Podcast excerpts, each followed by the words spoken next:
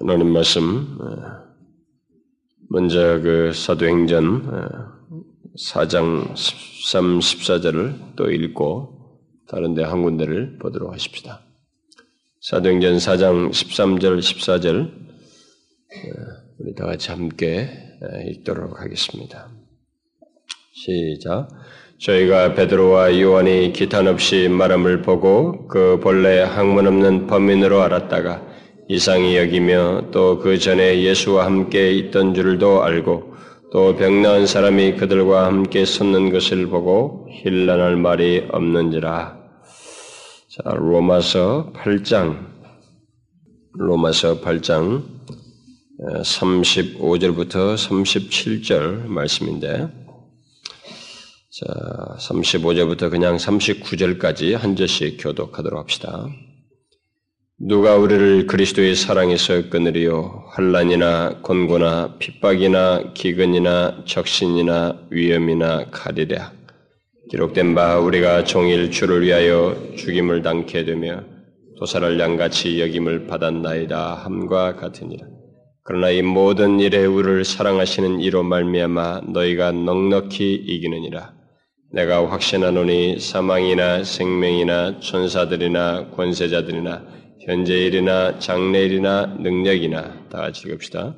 높음이나 기쁨이나 다른 아무 피조물이라도 우리를 우리 주 그리스도 예수 안에 있는 하나님의 사랑에서 끊을 수 없으리라. 어, 우리가 지금 계속해서 어, 살피고 있는 어, 이 시리즈 말씀 제가 지난 시간에도 서두에 얘기를 했습니다만은 어, 저는 여러분들이 이, 이, 시, 이 시간에 살피고 있는 이 시리즈 말씀이 이런 말씀의 가치를 아는지 어, 이렇게 좀 묻고 싶어요. 계속 확인하고 싶습니다. 저의 그 설명과 이런 것들이 어, 증거가 조금 미숙하고 부족하다 할지라도 일단은 전해지는 그 내용 자체가 가지고 있는 엄청난 그 가치를 어, 여러분들이 알고 있는지 어, 오늘 우리가 먼저 읽은 그 사도행전 말씀은 어, 바로 그런 사실을 우리에게 명확하게 말을 해주고 있잖아요. 그러니까 복음의 능력이 얼마나 놀랍고 큰지를 보여주는 내용 아닙니까? 어, 평범한 사람, 그야말로 본래 학문 없는 평범한 사람으로서 그들이 있다가 이 세상을 살다가 끝나버릴 그런 어디 지구촌의 한 구석에서 살다가 사라져버리는 한 시대에 잠깐 있다가 사라져버리는 지금도 이 지구 땅에는 수도 없이 많은 사람들이 우리도 알지 못하고 알 필요도 없는 그런 사람들이 있다가 죽어가고 있어요. 그렇게 수많은 사람들 참 그런 사람들 속에서 어, 어, 한 사람으로 생각해 보면 너무나 정말 하찮은 평범한 그런 사람, 그들이었는데, 그들이 예수 그리스도를 만남으로써 그들의 운명이 영원히 바뀌게 되고, 삶이 바뀌게 되고, 그래서 전혀 다른 삶을 살기 시작하고, 세상을 향해서 세상의 노예가 되고 질질 끌려가면서 그 풍조 속에서 살다가 말아버릴 그 인생이 오히려 세상의 실체를 보고 세상을 향해서 도전하고 세상으로 하여금 의문을 갖게 하는 그런 모습이 도대체 어디로부터 기인되는가? 그것은 바로 복음의 능력이다. 라고 하는 것이죠. 그렇게 될 때 지금 그런 그들에게 있는 이런 복음의 능력, 그러니까 우리 어, 그런 것들을 지금 살피고 있는데 바로 이런 내용들을 여러분들이 그 가치를 알고 있는지 어, 제가 자꾸 어, 확인하고 싶습니다. 음, 우리는 그런 내용들을 아, 분명히 알, 알고 살아야 할 사람들이기 때문에 이 세상에서 그나마 어, 해당되는 사람이기 때문에 최소한 이 자리에 나온 사람들은 그런 내용을 그들에게 예수를 믿어서 있게 된 그런 내용, 세상을 도전할 수 있었던 그 내용이 바로 우리들에게도 있는 내용이기 때문에 과연 우리들이 그것을 알고 있느냐? 그리고 이거, 이 내용을 통해서 분명히 우리에게도 그들과 동일한 그런 모습을 가지고 있는지 확인하고 싶다는 것입니다. 우리는 이것을 기억해야 됩니다. 이 평범한 사람들이 세상을 그렇게 놀라게 할 수 있었던 그 원인들을 우리 또한 분명히 알고 살아야 된다는 것입니다. 아니, 항상 되새기면서 그런 분명한 사실들로 인해서 세상을 도전하며 담대히 예수 그리스도를 말할 수 있어야 된다는 것입니다. 여러분 한번 떠올려 보십시오. 지금까지 이 전해진 그런 내용들을 한번 떠올려 보세요. 어, 기억하지 못하는 분들도 어, 있을 거예요. 뭐 혹시나 뭐 못 들어서 그런지 모르지만 계속 들었던 사람들은 한번 떠올려 보십시오.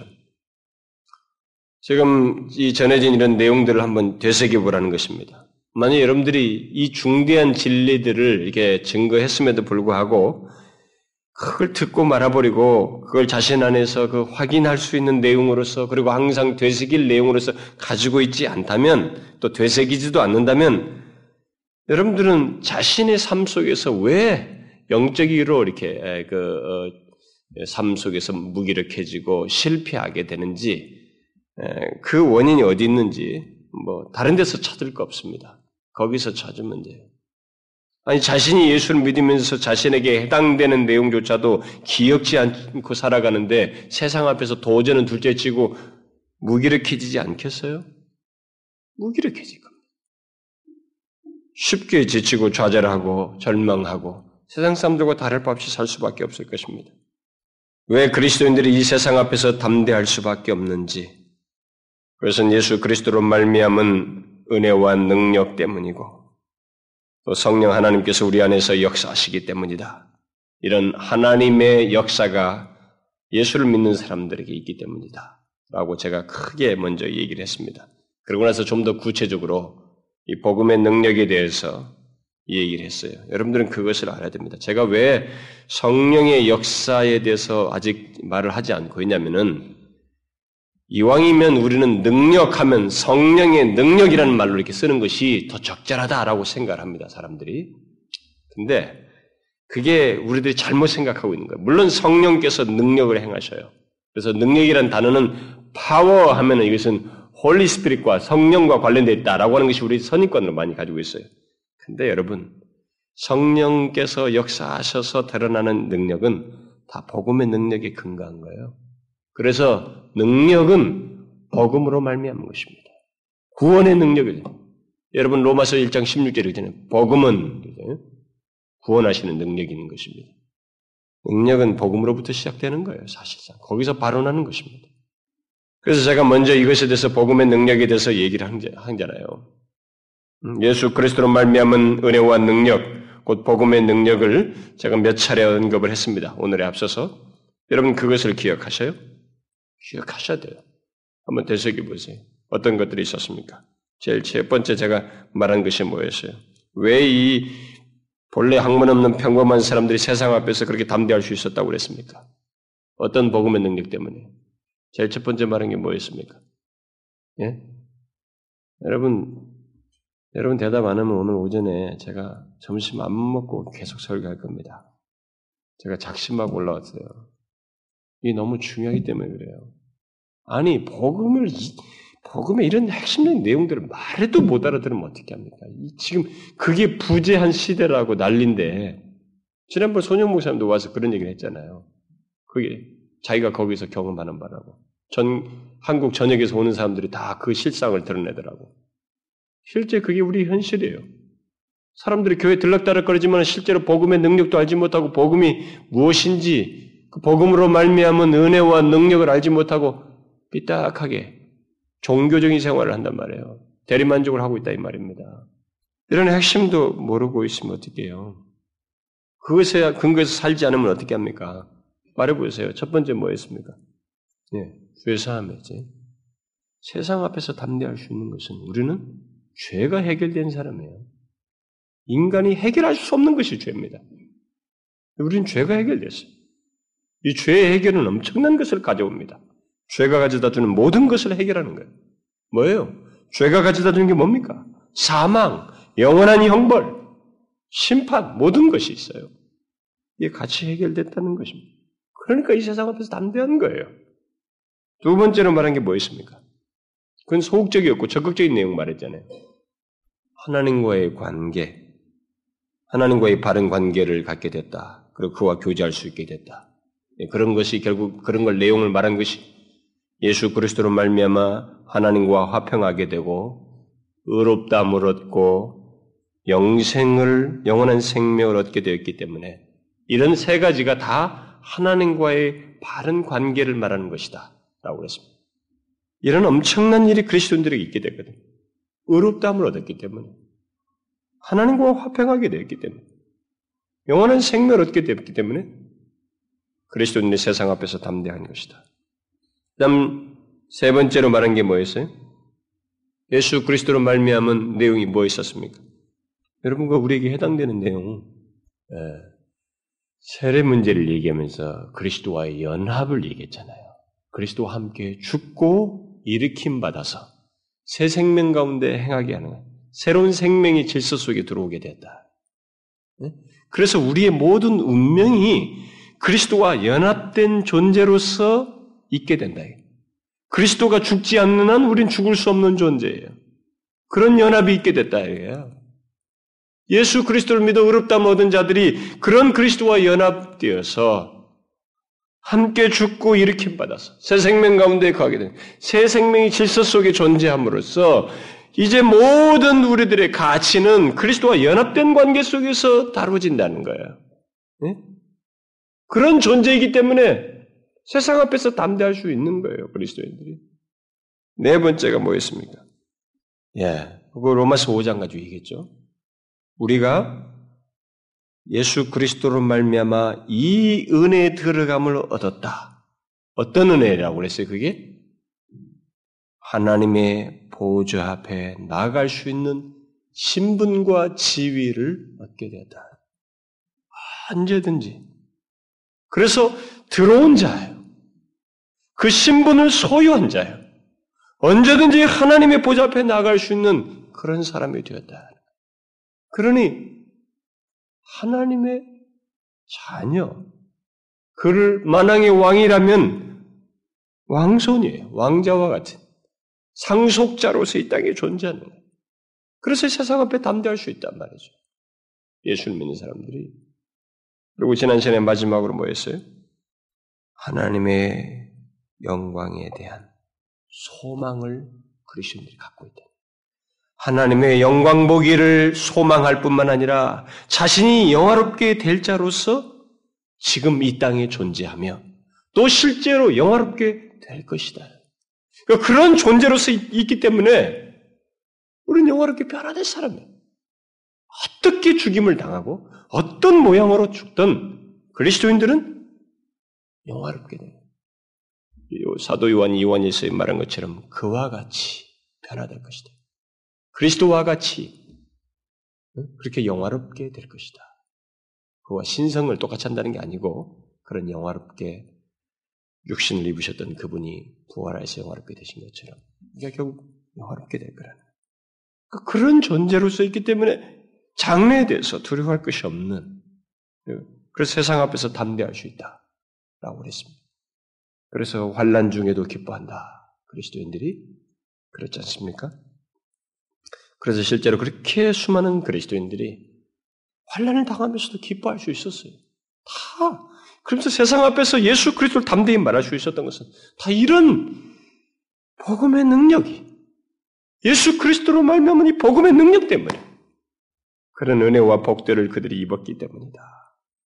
우리가 지금까지 살핀 이 모든 내용들은 예수 그리스도로 말미암아 서 있게 된 실제로 있게 된 사실들입니다.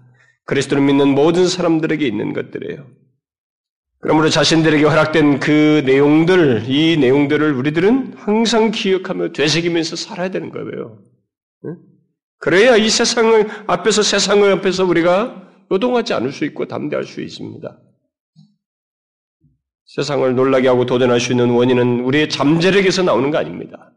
저 사람보다 내가 실력이 낮기 때문에 재력이 있기 때문에 담대함을 가는 그것은 죽음이 싹 오면은 자기가 할 수 없는 것이 싹 오면 확 꺾이게 돼 있어요. 그런데 사도들이나 모든 신자들이 초대교회 성도들부터 지금까지 보면 그들이 다른 위협 속에서도 담대할 수 있었던 것은 그게 아니란 말이에요. 잠재력이나 재력 문제가 아니라 영원한 존재, 신분, 생명, 그들의 미래에 대한 모든 것이 예수 그리스도로 말미암아서 확고하게 되었기 때문에 그럴 수 있었던 것입니다. 그리스도인들은 바로 그런 자들이다. 자, 이것을 덧붙여서 저는 이 복음의 능력, 예수 그리스도로 말미암은 복음의 능력이고 또 이 세상 앞에서 예수를 믿는 자들이 담대할 수 있는 오늘 본문에 나오는 사도들, 예수님을 따르는 제자들뿐만 아니라 모든 그리스도를 믿는 자들이 세상 앞에서 담대할 수 있는 또 다른 원인을 오늘 본문을 통해서 읽었던 로마서 말씀을 통해서 덧붙이고 싶습니다. 여러분 무엇일까요? 로마서 8장 오늘 읽은 말씀을 보면은 무엇일까요? 우리로 하여금 그리스도를 믿는 우리로 하여금 세상 앞에 담대할 수 있게 하는 원인 그게 뭐예요? 예? 뭐가 나오고 있습니까? 오늘 읽은 말씀에는 제일 첫 번째 구절에 뭐가 나왔어요? 그리스도의 사랑이에요. 제가 여러분 이 말씀과 관련해서 이미 찬송이 먼저 선행되는 찬송은 말씀과 대체적으로 관련된 찬송들이에요. 제가 날 사랑하심 날 삼, 예수 그리스도 사랑을 찬송했잖아요. 그리스도의 사랑입니다. 먼저 읽었던 그 사도행전에 등장하는 그 사람들이 그 본래 학문 없는 평범한 사람들이 세상을 놀라게 하고 담대히 도전할 수 있었던 중요한 원인 중의 하나는 그들이 그리스도의 사랑의 대상들이었다는 것입니다. 사랑을 알고 있었고 경험하고 있으며 받고 있었다는 것입니다. 결국 그들을 향한 주님의 사랑이 그렇게 세상을 담대하게 할 수 있었던 원인이었다는 거예요. 끊을 수 없는 그들에 대한 주님의 사랑, 항상 그들을 향해 있는 그리스도의 사랑, 그 어떤 상황과 어려움 속에서도 확인할 수 있고 느낄 수 있고 경험할 수 있는 그리스도의 사랑, 바로 그것이 그들로 하여금 자기들을 대적하는 자들 앞에서 담대할 수 있었던 중요한 원인이었다는 거죠. 이미 본문의 제자들은 그리스도의 사랑에서 어, 자신들이 끊어질 수 없고 떨어져 나갈 수 없다는 것을 확인했습니다. 그런 경험을 했었죠. 어, 언제 했어요, 여러분? 특별히 대표적으로 베드로를 보면은 오늘 본문에 사도행전 본문에 등장하는 대표적인 사람이 바로 베드로인데 그 그가 제자들의 대표잖아요. 대표성을 갖는데 그 사람의 대표적인 경험이 그걸 잘 말해주죠. 뭐였습니까? 예수님이 십자가 달릴 때 세 번이나 저주하면서 부인했어요. 그랬음에도 불구하고 주님이 어떻게 했어요? 찾아왔습니다. 그는 주님의 자신을 다시 찾아오셔서 자신을 품으시는 사랑을 몸소 경험한 사람이에요. 그래서 막판에 주님이 떠나시기 전에 그 사람이 직접적으로 물어봤습니다. 베드로에게 물었어요. 결국 베드로에게 음, 자신의 사랑을 상기시키는 질문을 한 거예요. 너 또한 나를 사랑하느냐? 그거예요. 그런데 주님은 자기를 부인한 베드로를 그렇게 자기를 부인한 주, 에, 베드로를 주님은 내치지 않았습니다. 그에 대한 자신의 사랑을 거두지 않았어요. 계속적이었습니다. 그야말로 그의 사랑은 끊을 수 없는 사랑이었어요. 물론 그 같은 사랑은 베드로에게만 주, 국한된 것은 아니었죠. 그와 함께한 모든 제자들에게 동일한 것이었습니다. 다 도망갔잖아요. 다 도망가 예수님을 떠나버렸었잖아요. 그러나 주님은 자기를 버리고 떠났던 그 제자들이 모인 자리에 직접 오셨습니다. 부활하신 뒤에. 그리고 그들은 묶으셨어요. 품었습니다. 그들에 대한 변함없는 사랑, 끊을 수 없는 사랑을 드러내었어요. 그리고 그 이후의 시간 속에서 많은 핍박과 환란을 경험했지만은 그 모든 경험 속에서 그들은 끊을 수 없는 주님의 사랑을 경험했습니다.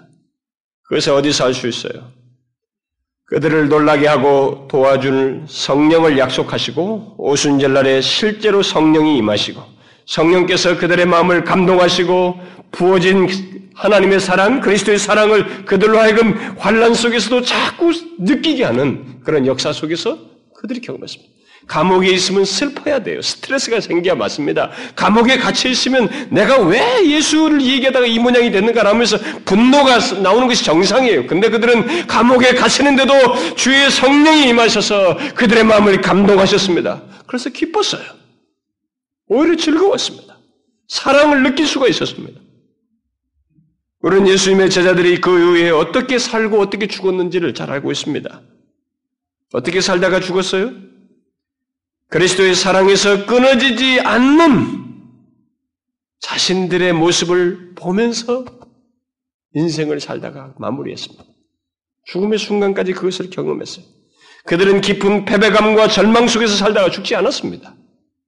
끊을 수 없는 그리스도의 사랑을 경험하다가 죽었어요. 심지어 순교를 당한, 당한 자들까지 그 같은 그리스도의 사랑을 경험했습니다. 로마서 본문이 말하는 바대로 예수님의 제자들을 비롯해서 스데반과 그 이후에 등장하는 초대교회 성도들은 환란이나 곤고나 핍박이나 기근이나 적신이나 위험 그런 모든 칼 칼과 그런 위협 속에서 심지어 심지어 36절의 말씀대로 종일 종일이라고 그죠? 종일 도살장 앞에 선 양처럼 취급당하며 위협을 당하고 죽음의 그런 위협을 항상 느끼는 그런 경험을 하고 있었지만 그들은 그 가운데서도 끊어지지 않는 그리스도의 사랑 그것을 경험했습니다. 바울이 지금 그걸 얘기하는 거예요. 자신들 향해서 끊어지지 않는 그리스도의 사랑. 네, 그것은 이미 주님께서 약속하신 것 중에 하나죠. 예, 주님께서 여러분 지상에 계실 때 약속하셨잖아요. 그 목자와 양을 얘기하면서 자신을 참된 선한 목자로서 말씀하실 때 그런 말씀을 하셨죠. 나는 양을 위하여 목숨을 버리노라. 이렇게 말씀하시고 뒤이어서 내가 저희에게 영생을 주노니 영원히 멸망치 아니할 터이요 또 저희를 내 손에서 빼앗을 수 없느니라. 주님이 말씀하셨어요. 제자들은 그것을 알았습니다. 그리고 그것을 경험했어요. 생생하게. 그러기에 그들은 그 끊을 수 없는 주님의 사랑을 믿고 세상 앞에 섰던 것입니다. 왜 그들이 세상 앞에서 그렇게 담대할 수 있었는가? 여러분, 근거 없이 인간이에요. 분명히 이런 근거가 있어서 그래요. 이런 근거가 실제적인 내용이 없으면 몇 번 하다가 말아버려요. 그리고 위협, 생명 위협 느꼈을 때는 못하게 돼 있어요. 이들은 지속할 수 있었습니다. 세상 앞에서 담대할 수 있었어요. 바울은 바로 그런 사실을 오늘 우리가 읽은 이 로마서에서 좀더 어, 정확하게 서술을 해주고 있습니다. 누가 우리를 그리스도의 사랑에서 끊으리요? 그러면서 쭉 끊을 수 없는 여러 가지 끊을 수 있다고 여겨지는 모든 요소들을 다 열거한 다음에 이 모든 일에 다시 말해서 그리스도의 사랑을 의심케 하는 여러 가지 것들 속에서 우리를 사랑하시는 이로 말미암아 우리를 우리들은 넉넉히 이기게 된다. 이렇게 말하고 있습니다. 자, 여기서 우리가 먼저 말할 것은 우리가 누구인가라는 거예요. 여러분, 우리가 누구입니까? 누구를 가리켜요? 로마서 앞부분에서 쭉 말해온 사람이에요. 이 8장 전반부에서 쭉 말해온 사람입니다. 누구예요? 그리스도인입니다. 예수 믿는 사람들이에요. 구체적으로 말하면 하나님이 택하시고 부르시고 의롭다 하시고 영화롭게 한 사람들, 또 영화롭게 할 자들, 바로 그 그리스도를 믿는 우리들을 말하는 것입니다. 그들에게 어떤 일이 있을 것이라고 말하고 있어요? 그들에게 어떤 일이 있을 수 있다고 가능성을 말하고 있습니까? 환란이 있을 수 있다는 거예요. 권고도 있을 수 있고 핍박도 있을 수 있고 위험과 칼도 있을 수 있다는 것입니다. 심지어 항상 죽임당하는 것 같은 고통이 있을 수 있다고 말하고 있습니다. 그러나 중요한 것은 그 어떤 시련과 환란과 고통 속에서도 실패하지 않는 그리스도의 사랑이 우리에게 있다는 것입니다. 네? 이게 더 중요해요, 지금. 실패하지 않는다. 그런 모든 요소들 속에서도 그리스도를 믿는 우리들에 대한 우리들의 삶의 최후는 실패하지 않는다는 것입니다. 무엇 때문에? 무슨, 무슨 근거로? 바로 그리스도의 사랑 때문이다. 우리를 향한 그리스도의 사랑 때문이다. 뒤에 39절에서도 그리스도 예수 안에 있는 하나님의 사랑이다 라고 말하고 있는데 그것은 사실상 같은 사랑입니다. 그리스도의 사랑이나 그리스도 예수 안에 있는 하나님의 사랑이나 사실 다, 바울은 그것을 특별히 구별하지 않고 같은 것으로 얘기하고 있습니다. 결국 그리스도를 믿어서 의롭게 된 자, 곧 그리스도인은 그 어떤 시련과 환란 속에서도 결코 실패하지 않으며 실패할 수 없다라고 말하고 있습니다.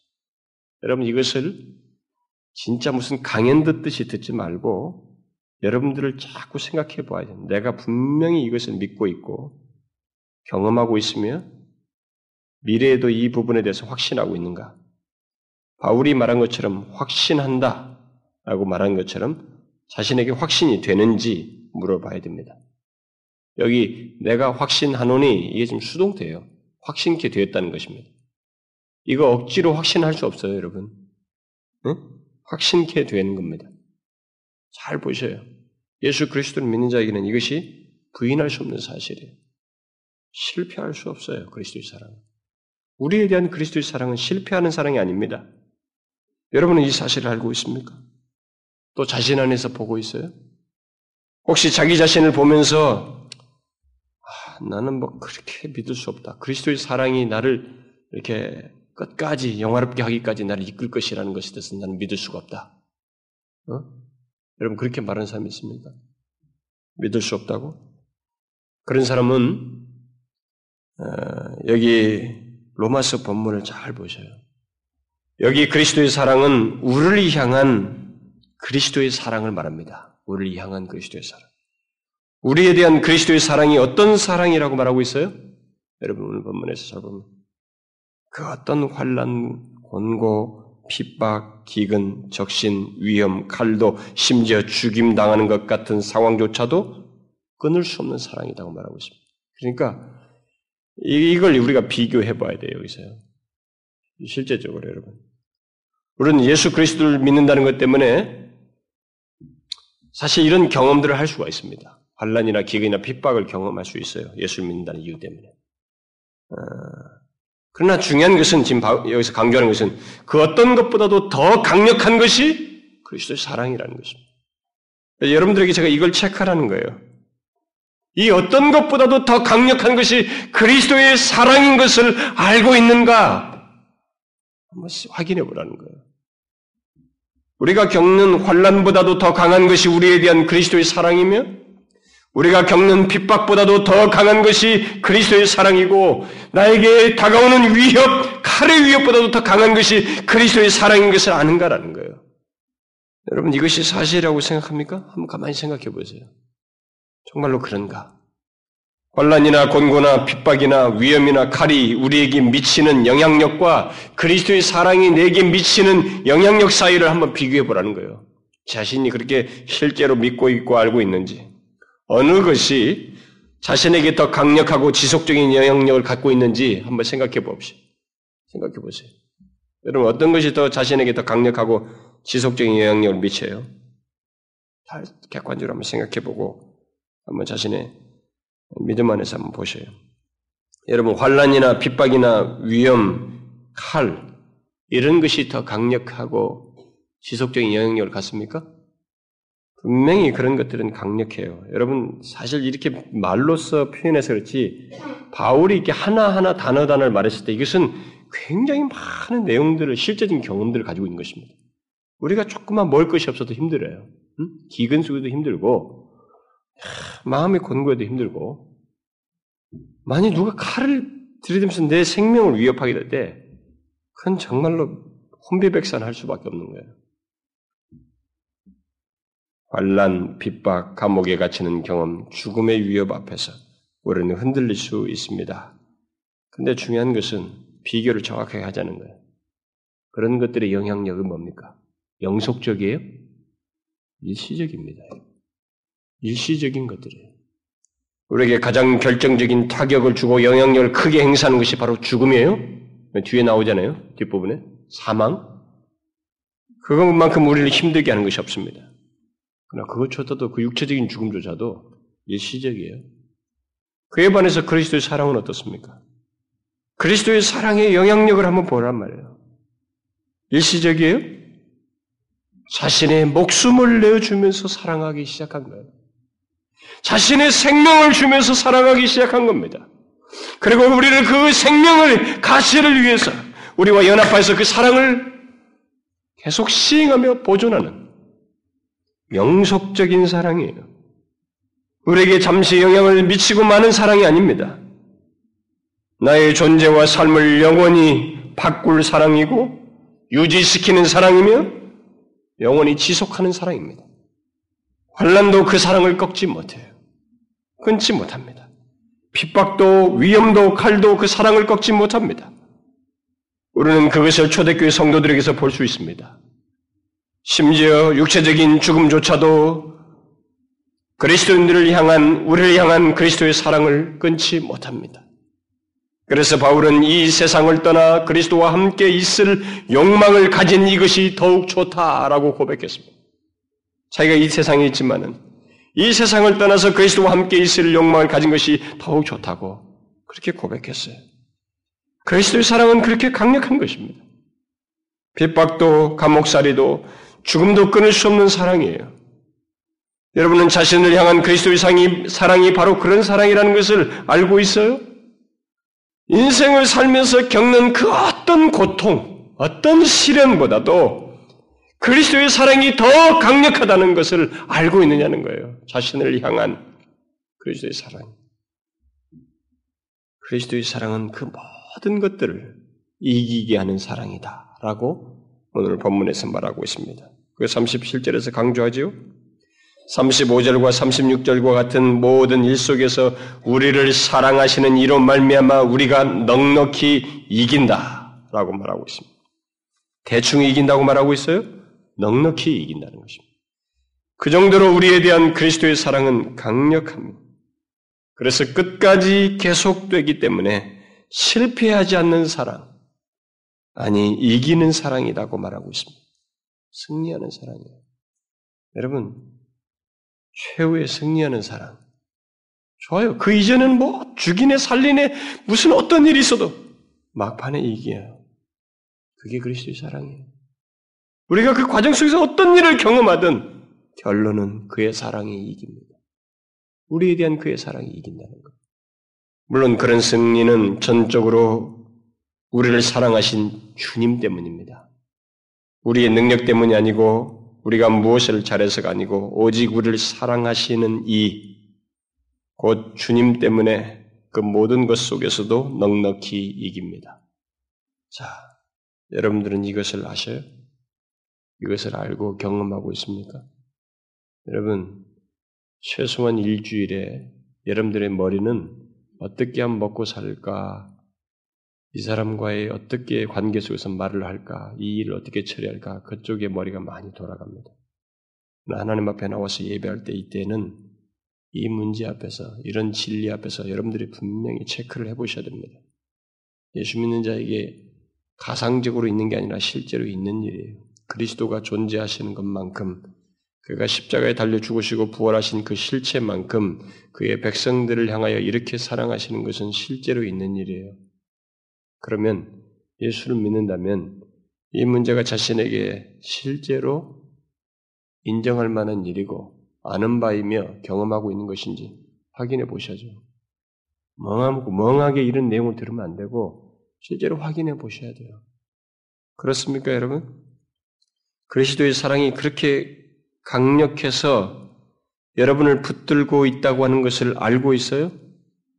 자신의 삶 속에서 그것을 확인할 수 있습니까? 확인하고 있습니까? 이런 질문을 하면은 상당히 많은 사람들이 대답을 주저하고 자신 없어요. 왜요? 왜 그럴까요? 그것은 자신을 사랑하신 이와 그의 끊을 수 없는 사랑을, 그 바로 끊을 수 없는 그리스도의 사랑을 생각하기보다 자신을 사랑하신 주님과 그의 사랑을 생각하기보다 자기 자신의 상태와 능력, 특히 앞으로 자신이 보일 반응과 능력을 주로 생각하기 때문에 그렇습니다. 한마디로 말해서 자신을 향한 주님의 사랑을 생각하기보다 자기를 자꾸 생각하기 때문에 그래요. 여러분 그렇지 않아요? 이런 질문만 하면 다 자신 없어 하는 사람들은 대부분 그렇습니다. 그러나 그리스도의 운명과 모든 삶에 대한 대답은 우리 자신에서 아무리 찾아보려고 해도 찾아볼 수가 없어요, 여러분. 찾을 수 없습니다. 어디서 찾을 수 있어요, 여러분? 인간이 자신의 영원한 삶의 운명에 대한 어디, 답을 어디서 찾습니까? 그것은 우리를 사랑하신 주님 안에서 찾을 수 있는 것입니다.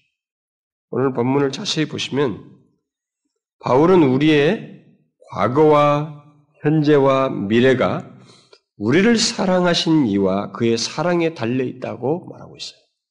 그러니까 우리의 전 과거와 현재와 미래 전체가 우리를 사랑하신 그분과 그분에게 달려 있다.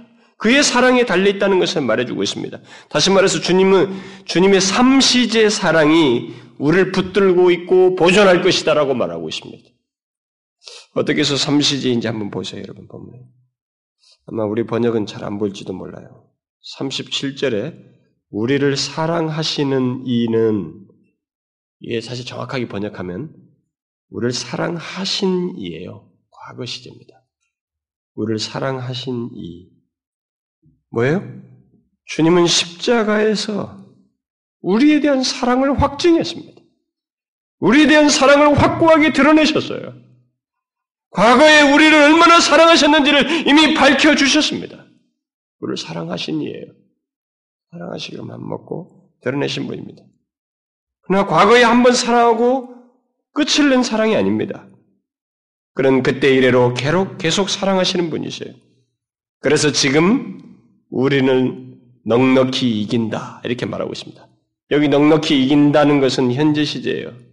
그 말은 주님께서 현재에도 우리를 사랑하시는 분으로 계시기 때문에 또 계속적인 사랑을 나타내시기 때문에 현재 우리들이 넉넉히 이긴다는 거예요. 현재도 계속되는 사랑이죠? 그러나 우리에 대한 주님의 사랑은 현재까지가 아닙니다. 현재를 넘어서서 미래까지도 계속되는 영속적인 사랑입니다. 그것이 35절을 첫 번째 질문이 말을 합니다. 누가 우리를 그리스도의 사랑에서 끊으리요? 끊을 수 있을 것인가? 미래 시제로 되어 있습니다. 39절에서도 우리를 그리스도 예수 안에 있는 하나님의 사랑에서 끊을 수 없으리라. 거기도 미래 시제예요. 우리에 대한 그리스도의 사랑은 미래에도 끊을 수 없는 사랑이에요. 삼시제 사랑이에요. 여러분, 이 세상에 어떤 존재도 누군가를 삼시제로 사랑하지 못합니다. 뭐 과거에 사랑하고 지금까지도 뭐 백년 해로 한답시고 막 끝까지 사랑 죽음으로 끝이에요. 그리고 일관되지가 않습니다. 변덕스럽고 자기를 조금 잘해주면 또 다시 사랑하고 들쑥날쑥하는 변덕스러운 사랑이. 그러나 주님은 자신의 생명을 내어주는 사랑으로부터 시작해서 일관된 사랑이에요.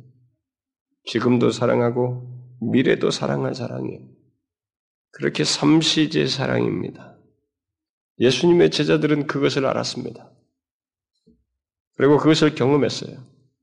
설상 미래에 어떤 일이 있다 해도 주님의 사랑은 변하지 않는 사랑이라는 것을 그들은 확신했습니다.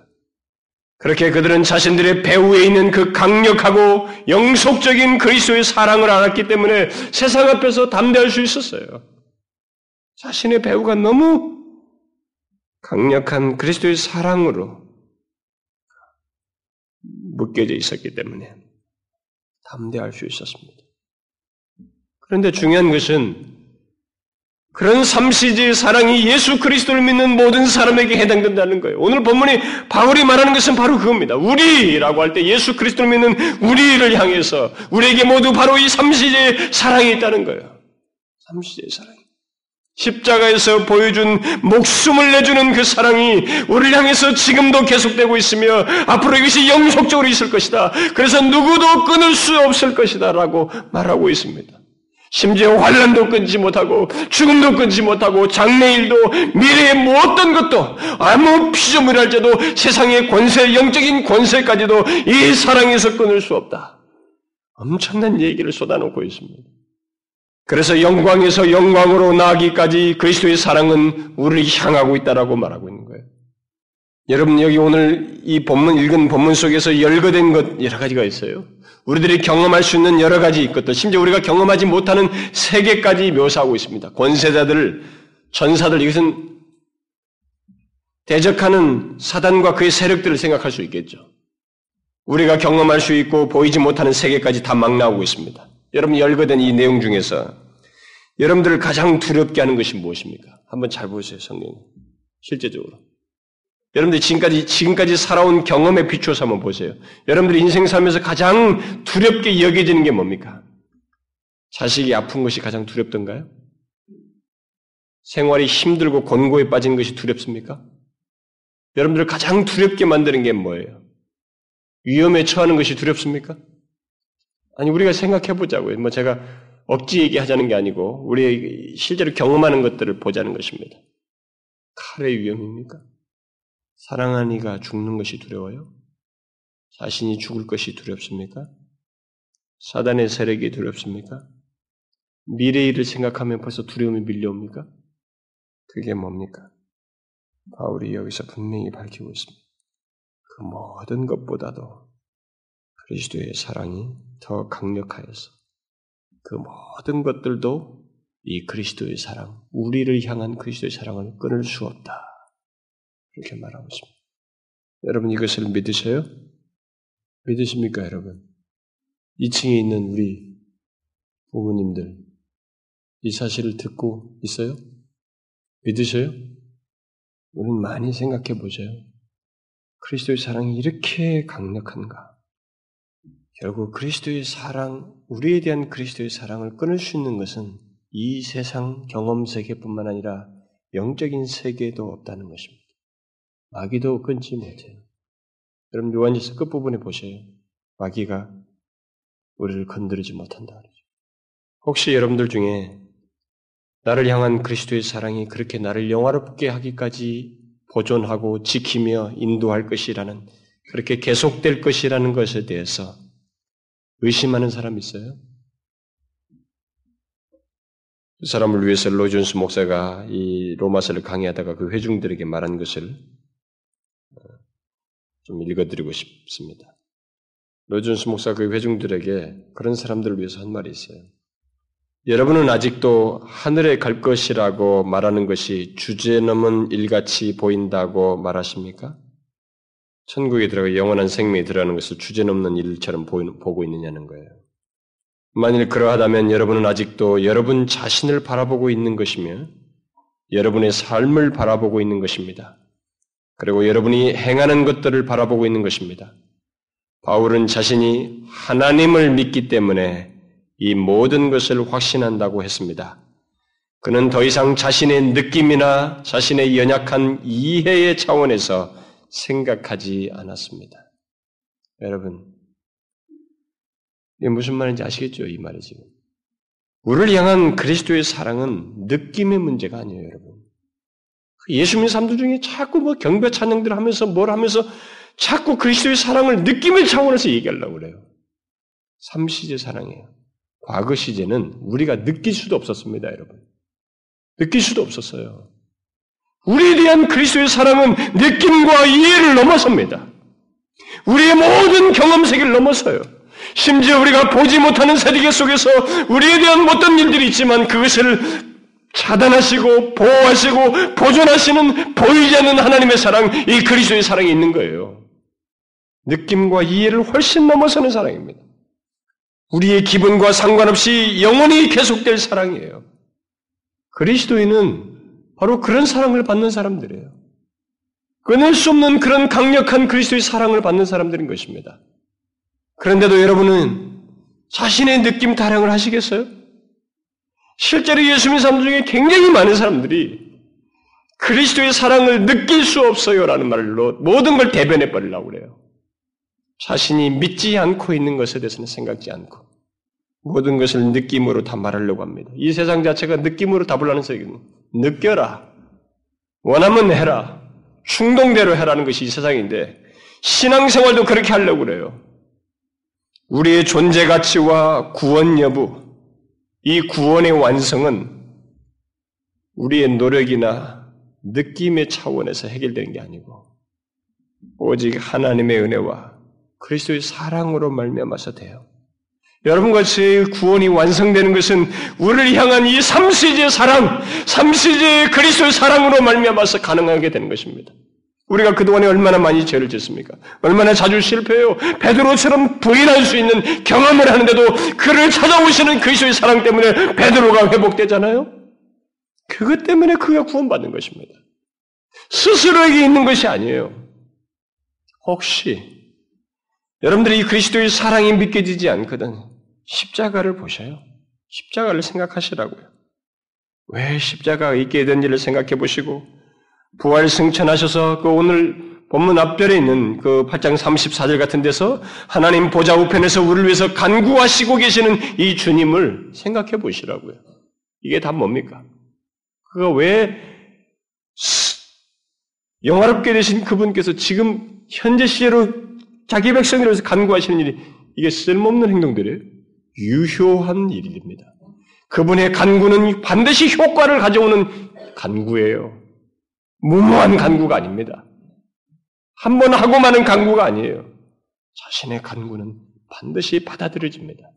그래서 자기 백성들을 위하여 보좌 앞에서 간구하는 것은 그대로 성취되어서 그 백성들이 우여곡절 있고 죄가 있다 할지라도 마침내 그의 사랑으로 말미암아 간구로 말미암아 영화에서 영광에서 영광으로 이렇게 되는 거예요. 구원이 완성되는 것입니다. 이건 우리가 잊지 말아야 됩니다. 우리에 대한 주님의 사랑은 영광에서 영광으로 이르기까지 그 어떤 환란과 핍박과 칼도 죽음도 끊어버릴 수 없는 그 사랑입니다. 이렇게 사랑받는 문제를 얘기할 때마다 누가 그리스도께서 우리를 사랑하시고 또 형제가 여러분 누군가를 자기를 사랑하는 또 마찬가지예요. 그러니까 특별히 하나님께서 우리를 사랑하신다라는 이런 말을 하게 될 때, 이런 성경의 내용을 전할 때, 의외로 교회 안에 많은 사람들이 기피증을 들이는 사람들이 있어요. 그걸 그렇게 감동 있게 못 받아들이는 사람들이 있습니다. 왜 그래요, 여러분? 이유가 여러 가지가 있겠습니다만 아주 중요한 이유가 하나 있어요. 그 뭐냐면은 자신들이 진실로 사랑을 받아보지 못했거든요. 항상 속아왔거든요. 사랑을 받아보지 못했어요. 특별히 부모로부터 그 따뜻하고 품는 사랑을 받아보지 못했기 때문에 또 주변의 친구든 뭐 마찬가지고요. 그러니까 이 받는 사랑을 할 줄은 몰라요. 원래 받는 사랑을 못하는 사람이 하는 사랑도 못하는 것입니다. 제대로. 그건 제 경험도 마찬가지입니다. 얼마 전에 우리 동료 중에 한 사람의 그 아버님이 돌아가셔서 그 장례식에서 같이 이제 식사하면서 같이 앉아서 얘기했는데 그 동료 목사님이 그 얘기했어요. 20 몇 년 동안 아버지를 용서할 수 없었다. 회심하고도 몇 년 동안 아버지가 용서가 안 됐다. 근데 몇 년 뒤에 결국 아버지를 용서하고 아버지를 사랑하는데 그래서 이제 그때가 20, 20대 했는데 나중에 40대가 됐을 때는 아버지에 대한 사랑을 좀 더 구체적으로 표현하고 싶어서 이렇게 네, 아버지를 위해서 뭔가를 다뭘또 이렇게 여행 계획도 세우고 뭐 배려도 아마 다 하고 그런 찬 길이었는지 뭐 생신 때인지 모르겠는데 하여튼 자기가 40대 때 그때 아버지에게 그 사랑을 표현하면서 가서 좀 안기고 싶었고 자기가 나서서 그 안고 싶었다는 거예요. 근데 그걸 결국 못했다. 그게 이렇게 안 됐다는 거예요. 그 옆에 있었던 우리 다른 동료가 그랬어. 사실 우리들이 다 그렇지 않냐고. 근데 그 용서를 못한 것 중에 하나가 뭐냐면 아버지가 자기한테 한 번도 이렇게 어깨를 두들겨 적은 적이 없었대요. 사랑을 안 받아봤거든요. 그러니까 이게 막히는 거예요. 사랑하는 표현을 하고 싶은데. 특별히 한국 정서 속에 있는 우리들은 부모로부터 사랑을 못 받아봤어요. 이 받는 사랑에 대해서 기피증이 생겨요. 아마 여러분들 중에 오늘 상당히 많은 사람이 그리스도의 사랑이 이렇게 강력하다는 것에 대해서 전혀 강력하게 안 느껴진 사람이 많이 있을 거예요. 왜 그래요, 여러분? 이유 중에 하나가 그겁니다. 우리가 진실한 사랑을 못 받아봤어요. 못 받아봤습니다.